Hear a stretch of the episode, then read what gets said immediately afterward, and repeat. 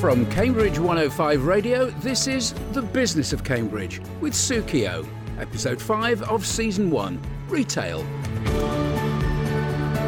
Hi, welcome to the Business of Cambridge. Today we're talking about the changing face of the high street and maybe a little bit about the future of retail as well. There's always going to be a particular focus on Cambridge, and I've got two guests with me today who know a lot about the retail environment. So, hi, Harriet. Hello, nice to see you. You founded Harriet Kelsall Bespoke Jewellery. When was that that the business started? Um, it was 1998, staggeringly enough. So, uh, yeah, 21 years ago. We started off in Hertfordshire and we opened our first retail specific premises, which is more a design studio than a shop actually, but it's a bit of both, in uh, Green Street in Cambridge 14 years ago. It sort of made sense for our brand to come to Cambridge because it fits with a lot of what we're about. John Hoyle from Sook, you are a lot more new, so you've only just opened, haven't you? Yes, we're excited about rolling out hopefully the concept after a successful start in the Grafton nationwide. So just give us a quick snapshot. What is it that you're offering? We are leasing retail space by the hour to provide access to anyone who wants it to shops. And we're trying to solve the big problem that everyone's aware of with the struggles of high street retail. We do that by fitting out empty shops with a digital canvas that anyone can put whatever content they want onto it, which makes it really easy to occupy and means that more than one tenant can be in a space over the course of a day. So I must confess, when I first came across you, because your business name is so similar to mine, which is Sookio, I did kind of think, well, who are these guys parking their tanks on my lawn? but but now that I understand the concept a bit more and can see how valuable it is, I, have kind of softened my stance. That's good, bit. and thank you for inviting me today. Yeah. The truce is uh, is it's fully underway. underway yeah. It? It's underway. So Harriet, let me take you back a little bit to when you first started. Then, what was the first piece of jewellery that you actually created when you set up the business? I'd been making designing and making bespoke jewellery for friends and then friends of friends for a long time alongside my day job, which at the time was in IT. And then I looked down at my waiting list of things to make because I would design and make things especially for people. And I had a waiting list of over 30 and I didn't know any of them. They were all friends of friends. And so that's when I realized that maybe I could actually start to make my living uh, doing doing this rather than actually just have it as a as a sideline. But rather stupidly, I, I fell into a mistake that I think a lot of business people fall into, which is I thought that if I was starting a business, I had to do something different to what I was already doing, which is quite weird when I think about it. I decided that if actually making bespoke jewelry for people at a reachable price tag wasn't already a thing, that it must be too difficult to achieve because I did loads of research and there was nobody doing that. I wanted to be able to actually reach a sort of normal high street audience, if you like, with price tags that, so for example, an engagement ring might be a thousand pounds. It doesn't have to be fifty thousand pounds in order to be designed and made especially for you. So the first pieces of jewelry I made, I decided I was going to do bespoke chains with sort of uh, some gemstone beads along them sometimes, and and that would be as close to customized as I could get, but. Um, I very quickly realized within the first six months that that was actually really not going to work and not really interesting. And actually, what I needed to do was stick to what I'd been doing, which is designing and making slightly larger pieces, especially for people. So, somebody might want a, a silver dress ring with an opal in it, or a particular pair of earrings, or an engagement ring made to their design. And so, that's what I then focused on. I think until you actually get the product out there and start selling, sometimes you don't it's difficult to tell, isn't it, what people really want? I think the mistake I made was I didn't have confidence in my own idea. What I was doing was already working, and it should have therefore shown me that that was possible. But I think when you're actually blazing a bit of a trail in a new direction, which is what we ended up doing and ended up winning lots of awards for, which has been great, now is a thing. Uh, but of course, it wasn't a thing then. You know, being able to go into a high street jeweler and actually have something designed and made wasn't something that was happening. So it's quite a learning process. And so with Sook, then how about you in the sort of research that you did before setting it up? How did you know that this is going to be a really viable service? Well, I actually was part of an accelerator called Zinc in London where 50 of us joined forces to try and come up with ideas using tech to solve social problems. And because I'm a former property developer with businesses like Grosvenor in London, who did the fire station on Parker's piece, for instance, I wanted to focus on areas that I already had proprietary understanding because I thought it would make my judgment more likely to be correct. And I spent a lot of time essentially researching the problem and then testing it. And we did a big trial in CB2, which was our first foray into kind of renting space by the hour, which was successful in a way that we couldn't have imagined and gave us the confidence to push it even harder. And is it empty retail units across the country? Is that the, the goal? This is what you're trying to be using for the space? Yes, I think that the way that retail is struggling at the moment is a completely self sort of manufactured problem. The landlord tenant relationship, in not all but many cases, is not working for the people who drive the high street, which is essentially the business owners and occupiers of those shops, restaurants, and other uses. And if they can't afford to run a business there, then landlords need to wake up, I think, and realise that the situation where retail real estate has driven a nice income for a long time is, is coming to an end and, and needs to be adjusted. The problem is is that in many instances those landlords don't recognise that. So we're coming up with a solution that provides access to people who would otherwise be priced out of the market. And so the idea is that people just rent the space by the hour? Yeah. We realised that actually for a lot of people shops don't make any sense. If you are even if you're I don't know Zara or an H and M, uh, you know, a, a, reasonably successful incumbent high street brand, your shop is not really making you any money on a large proportion of the week. Monday and a Tuesday, those shops are essentially empty. I mean, they're full of stuff, but no one's buying things there. They're not making you money, and therefore they're not really serving the purpose for which they're intended.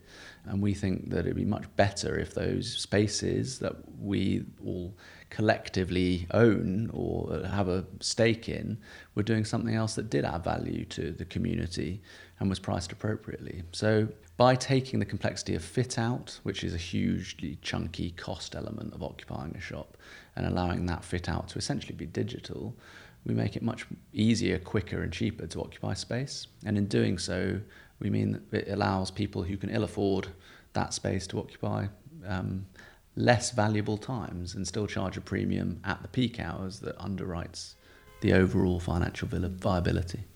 And with your shop, Harriet, how did it feel when you first moved in? Was it really wonderful to have premises that were, because everybody wants different things, so to have mm. your own space, how did that feel? When we first moved into a space of our own, it was actually a workshop space, first of all, in Hertfordshire, where we still have our workshop just sort of very close to Cambridge. And that was amazing just for me because it just brought it out of my home, which was uh, getting a bit crazy because I was uh, making jewelry on my kitchen table. but it's, it's interesting what you say because actually, John, I was having a conversation this morning with the agent who manages the shop where we are in Cambridge, which is Bidwells. They work for our landlord, a, uh, Trinity. And um, I was talking about this exact thing about the the shops in Green Street where we are. So many of them have been empty. Actually, they're they're not too bad at the moment, but the one next door to us is empty again. They have really moved in the last, I'd say, in the last year in particular, from having been quite i mean i don't want to say they were arrogant because that sounds rude they're, they're, my landlords why would i possibly say that but um, but you know it, it, there was an attitude amongst all landlords you know not until really quite recently that all of the people like me renting units off them had to be quite submissive to that situation. And uh, you know we needed to we didn't have you know very good terms on our lease for for break clauses or for you know maintenance. And and at one point I remember they were trying to sort out some kind of uh, fire alarm situation. They were trying to charge us all an enormous amount of money and make us sign something about how you know if something went wrong with our air conditioning we'd be liable for setting fire to the whole of Cambridge or something insane. And of course we said no. And it was really difficult situation. We had a real fight about it. Whereas now when we're about to renew our lease fairly soon where we're just trying to work whether we will or not.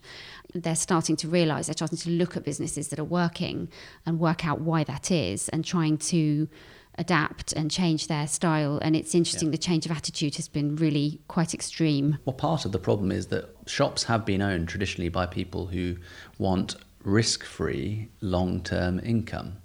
And that's not really what an awful lot of retailers want anymore. That we're in an amazing time where it's the easiest it's ever been to launch a business and try and test it. And online, there's practically no risk to, or cost to trying that. And unfortunately, taking physical space offers the opposite. It offers a long-term contract, uh, upfront capital costs, and landlords are you know having to adjust to that, and mm. it's it's a difficult moment for them, particularly when the people who own those shops have got return requirements in terms of income expectations. You think shopping centres are often owned by pension funds, insurance companies who are you know trying to drive a return for their investors. So it's mm. hard to suddenly change the way that you let people occupy because it undermines that whole pyramid.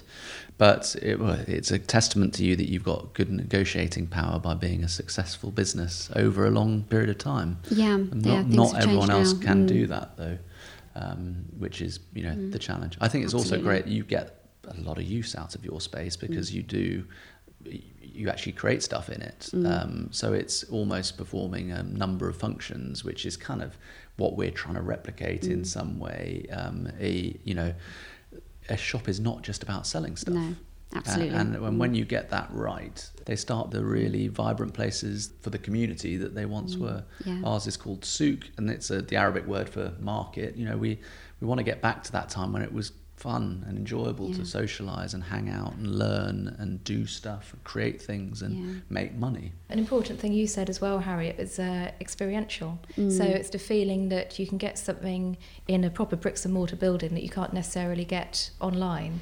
Um, yeah. And I did pop into your shop at the weekend, use this show as a bit of an excuse for retail therapy.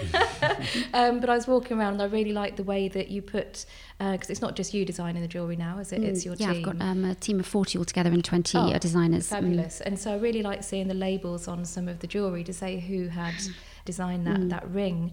Felt the same as in nice bookshops nowadays, where you might get little handwritten reviews of the mm. books and that sort of more personal touch. So is that something that you've tried to, to bring in over the years, or did you have it from the beginning? I, I think we had that from the beginning because we've, we've, we don't, we've never employed salespeople. We, we only employ designers and then you know makers and then people that that operationally need to be involved with that. We don't employ anybody to do sales because we always feel that designers interact much better with with individuals and it's always been for me part of the experience of coming and getting a piece with us is the experience of getting something designed and made and having drawings done in front of you or whatever you may be doing.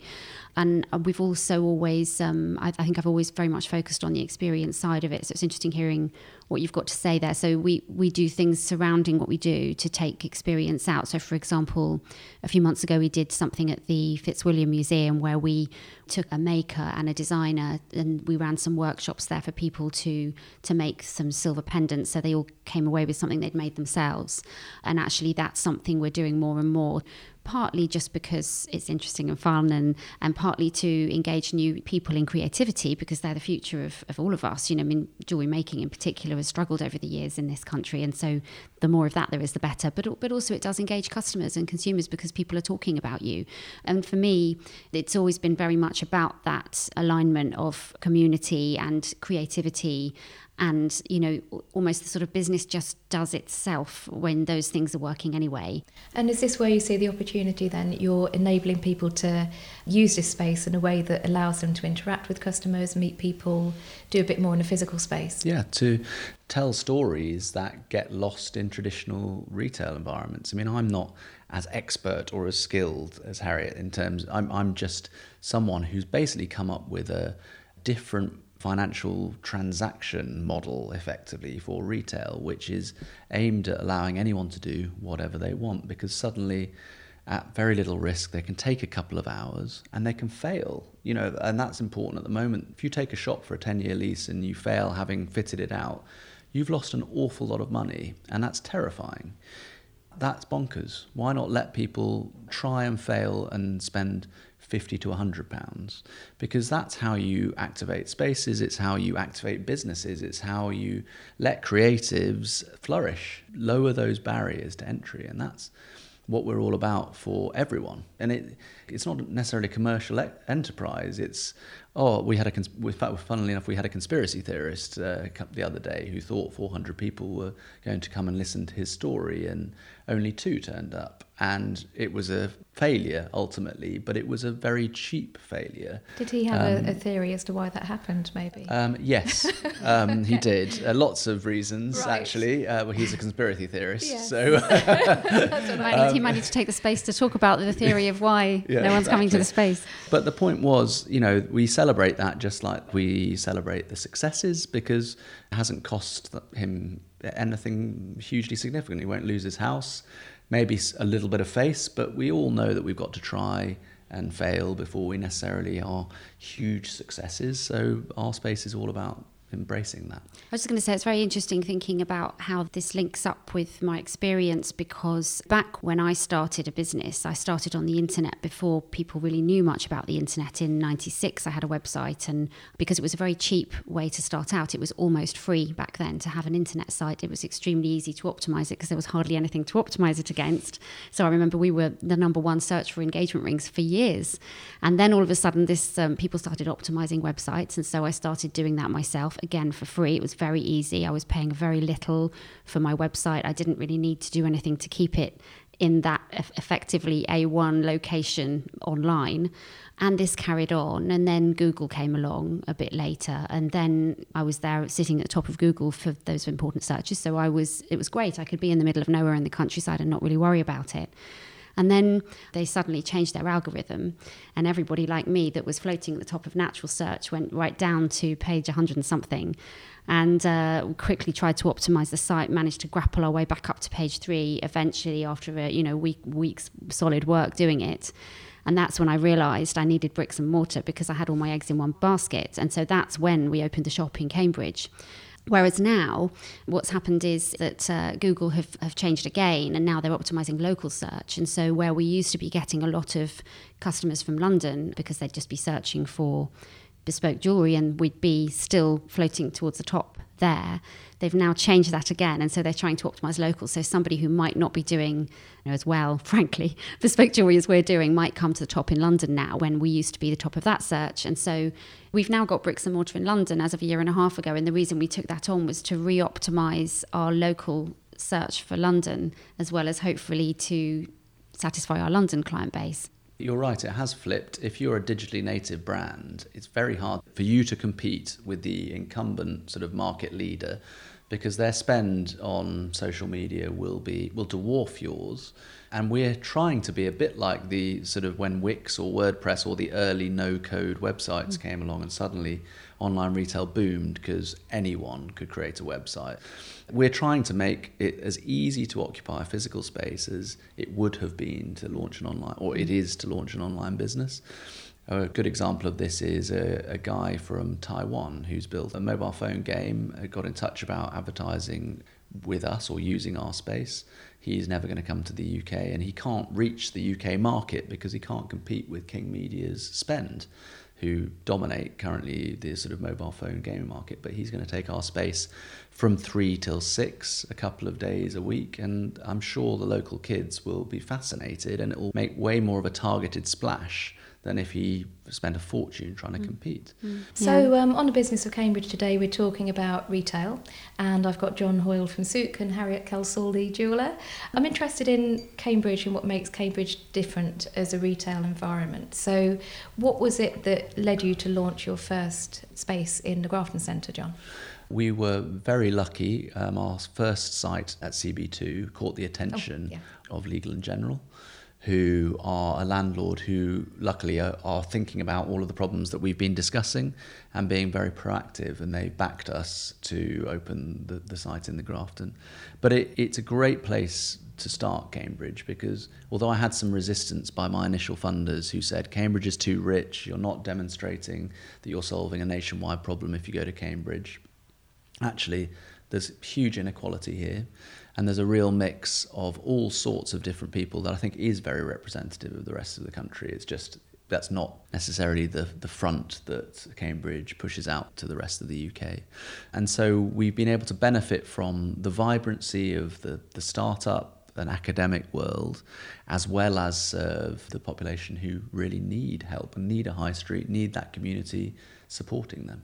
And Harriet, when I was out on my little uh, research shopping trip on Saturday, I thought the place was buzzing. It was really, really busy, just so many people out and about. Um, do you find that Cambridge is still a really vibrant place to be an independent retailer? Yeah, definitely. I mean, similar to, to what John just said, it's a, there's actually a great diversity of people. It, it it's hidden well. You know, it, it's because it's a very middle class place, but actually there's a huge diversity of people here, which we love uh, because it means that we work with all different kinds of people and budgets and ideas But yeah, I mean, I think it's a great place to be. I mean, the reason we set up here was because it sort of aligned with our jewelry style because we may be doing things sometimes in quite a traditional way. We do a lot of hand making, but we're also embracing very much the cutting edge of technology. We will use the the latest technology of of CAD and other things as a tool to do what we do. And you know, we're communicating with our workshops via video microscopes, and you know, we, we keep moving things on.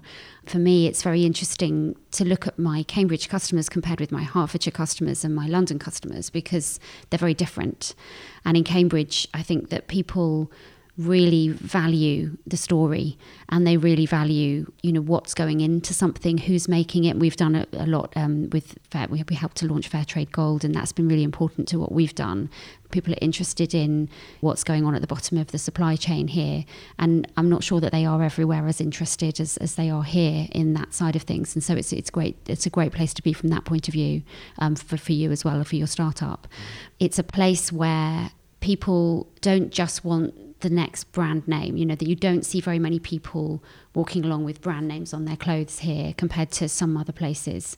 And actually, people are much more interested in what's behind the brand, in the community engagement, in charity, and, um, and actually in, in, in the story of what's happening. And John, where do you see things headed over the next year? Are you excited? We're very. How does it feel when well, you just opened? It, it's incredibly exciting. I think startup life is kind of the best and the worst job in the world because it's all on your shoulders and you're never quite sure if you're going to succeed or not. But we have had an enormous reaction to Sook, partly because the problem is so acute. And we've got support from Transport for London, who awarded us their retail award and have given us 40 sites. We have had interest in investment from Philip Hammond, the former Chancellor. We are talking to some amazing brands, not just at the sort of nationwide level, but of course at independent level, which is really cool and exciting. So I hope what to answer your question, what I hope what the next year brings is our ability to demonstrate that this can work commercially because if we do, we'll be able to increase the vibrancy of town centres around the UK, and that's the goal. It's something that people are going to use and enjoy, and it's going to add value to community and and be sustainable because actually the numbers add up. Mm, and show a completely different way forward as well, because I think for me, this is the way things should be going, and especially with the charitable link, which is, I wasn't sure whether that was there, so that's really good to see because I think that business needs to change in general, not just retail. The days when you sort of altruistically donate to charity with one hand and then sort of make loads of money with the other, I think the days are happily numbered. I don't think it's the right way forward. I think those things need to link, and, and I don't think charities should need to rely on handouts by generous people. I think it should be linked with business in a way that actually brings that right back. So it's great to see mm. that. There is also all of this local power that has been forgotten about for a long time. Our high streets are full of really vanilla brands. They're basically the survivors of this mm. landlord tenant relationship, the ones who are financially strong enough and they've got to that position of survival by being massive. And that actually is a really bad experience because every high street looks and feels the same. It'd be much more interesting if we connect with all of your, you know, associated eh, local individuals with people who have got maybe that firepower, link the two together and create vibrancy that's well funded, local, and expert, and, and tell, as you mentioned, really interesting stories behind all of the local stuff that's going on in a in a far more interesting and sustainable way. And get people together because the trouble is with the way things are at the moment with so many people doing most of their shopping online is that people are just sort of sitting down at their computers and, and ordering things and having their lives in, in isolation. And then there's all this crazy polarization of everything happening on social media because nobody's actually getting out and talking to different kinds of people and, you know, consequently becoming more and more down one crazy line. Whereas, you know, you've got to, we've got to get people out, we've got to get people together. And, you know, if people aren't meeting, you know, gone, way gone are, the days when the community was all about whatever the church or whatever it was years ago. And then it became sort of retail became the new church. And now that's changed again. What what are people doing? Just sitting and and sort of worshipping their computers. I mean, you know, I think people need to to sort of get out and do something different. So, if people want to come and see your jewellery in the flesh and pick it up and admire it in the light and all these things, then how do they find you? Yes, well, you can uh, find us on Green Street in Cambridge and uh, online at uh, hkjewellery.co.uk. Okay, and for Sook, how do people book the space? Uh, we are at Sook, S-O-O-K dot space. And actually, without booking, you can curate your space. So we ha- our builder is available where you can play around and in virtual reality see your shop in all its glory before having to make any commitment to book, which we'd love people to do because it's really fascinating to see people using it in totally different ways. Sounds like a lot of fun as well. Yeah. okay, well, thank you so much to both of you for joining me today. And uh, join me next week on the Business of Cambridge, where we'll be unearthing even more stories from business owners in and around the city. Our thanks to John Hoyle and Harriet Kelsall guests on episode 5 of The Business of Cambridge. You can download or stream this or any other episodes in season 1 at Apple Podcasts, Spotify, Google, or wherever you get your online audio. And of course, it's on the Cambridge 105 radio website. The series is a TDC production, and in the next programme, Sue and her guests will discuss team building.